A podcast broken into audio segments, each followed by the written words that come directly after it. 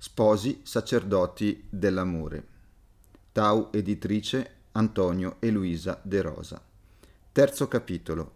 Dio ci insegna ad amarci. L'arte di amare con tutto il cuore e tutto il corpo ci viene insegnata da Dio. Dio si fa maestro attraverso un libro della Bibbia, il Cantico dei Cantici.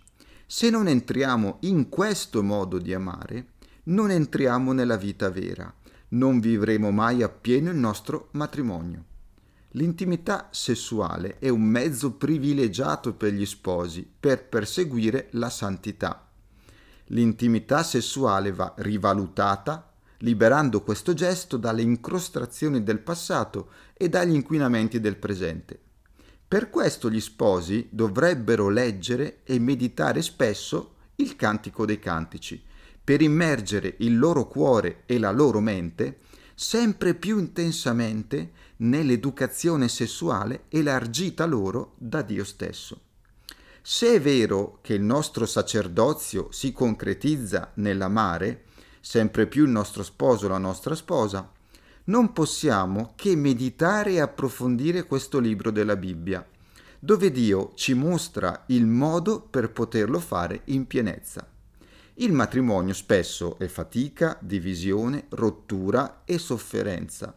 Ma Dio non ha pensato questo per noi, non ha voluto che ci si unissimo per sempre a una persona affinché fossimo tristi e sofferenti, ma al contrario, perché potessimo realizzarci in pienezza recuperare quella parte di figliolanza divina che il peccato ci ha tolto e ci ha nascosto agli occhi. Solo amando fino in fondo nel matrimonio o nella vita consacrata potremo ritrovare quella figliolanza e tornare ad essere intimi con Dio. Sentite questo commento ebraico al Cantico dei Cantici.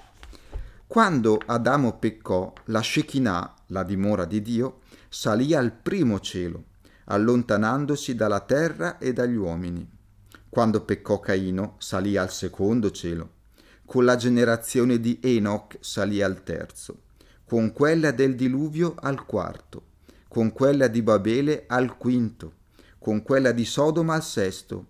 Con la schiavitù in Egitto al settimo. L'ultimo è il più lontano dagli uomini ma il giorno in cui il cantico dei cantici fu donato ad Israele, la Shekinah ritornò sulla terra. Cosa significa questa bellissima riflessione? Possiamo riportare Dio nella nostra casa, o meglio, possiamo tornare ad abitare la dimora di Dio, amando come Dio ci ha insegnato sapientemente nel Cantico dei Cantici in modo carnale e passionale, ma puro, senza sguardo di possesso e concupiscenza che rovina tutto e avvizzisce l'amore tra gli sposi amanti. Il peccato rovina tutto, fa sì che l'essere nudi davanti al nostro amato o alla nostra amata diventi fastidioso ed odioso, perché ci sentiamo vulnerabili e trasparenti. Non possiamo nasconderci e il nostro egoismo è evidente a tutti. Gesù ci ha redento, ha sconfitto il peccato e la morte con la sua morte e resurrezione e nel sacramento del matrimonio, attraverso la sua grazia, possiamo liberarci delle catene del peccato e amare con lo stile di Gesù, che non si tiene nulla per sé, ma si mette totalmente a nudo per noi, donando tutto di lui a noi che siamo la Chiesa e quindi la sua sposa. Se riusciremo ad amarci come gli amanti del Cantico dei Cantici, la nudità non sarà più motivo di disagio, ma sarà via di donazione e relazione vera e piena. Dio potrà scendere nella nostra casa dalle altezze del cielo, dove era finito a causa del nostro peccato, e potremo finalmente vivere nella pace e nell'amore di Dio. Prima però di leggere e meditare i canti di questo testo è necessaria una breve introduzione.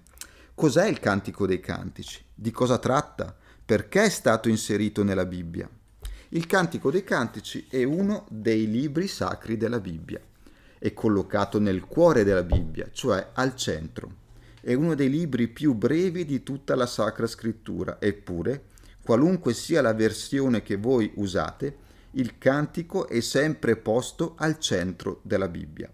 È un libro entrato nel canone sacro prima per gli ebrei e poi anche per noi cristiani, non senza divisioni, discussioni e polemiche. È un testo che scotta, che parla dell'amore umano, anzi tratta dell'amore erotico umano. Alcuni passaggi potrebbero sembrare imbarazzanti e spregiudicati. Molti si sono chiesti cosa c'entra un testo del genere con la Sacra Scrittura. Lo Spirito Santo, che fa bene ogni cosa, alla fine ha trovato il modo affinché il cantico fosse inserito nel canone sacro. Non c'è un autore con- conosciuto ed unico per il cantico, è una raccolta di canti d'amore canti conosciuti e usati in Israele molti secoli fa durante le celebrazioni delle feste nuziali, feste che duravano parecchi giorni.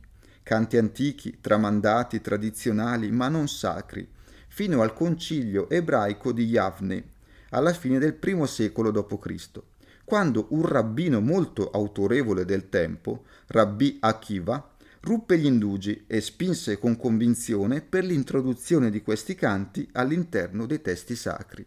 Per convincere i presenti disse il mondo intero non vale quanto il giorno in cui il cantico dei cantici fu dato ad Israele, poiché tutti gli scritti sono santi, ma il cantico è santissimo. Rabbi Akiva aveva intuito la grandezza di questo testo non solo poteva entrare a pieno titolo nei libri sacri, ma ne aveva più motivo degli altri. Aveva intuito la grandezza di questo dono che Dio aveva fatto al suo popolo e, attraverso Israele, all'umanità intera.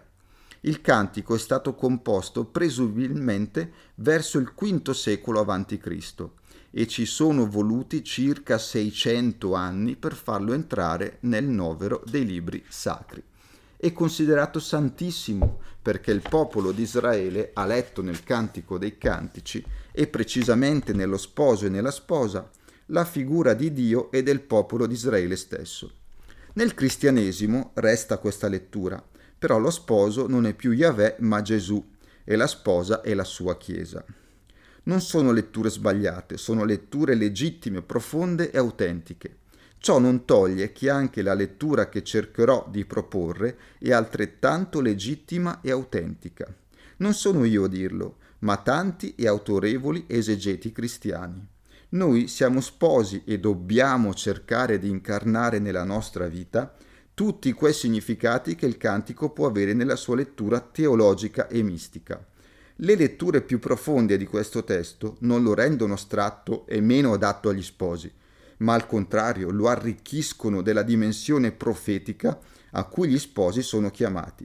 Attraverso la vita di noi sposi, quei versetti possono prendere vita e rendere concreta l'immagine dell'amore di Dio e la vicenda d'amore dei protagonisti. Procederemo quindi nei prossimi capitoli alla lettura più semplice e diretta, quella che vede la relazione d'amore tra uno sposo e una sposa, relazione meravigliosa che apre alla pienezza dell'amore e consente di recuperare l'autenticità e la purezza delle origini.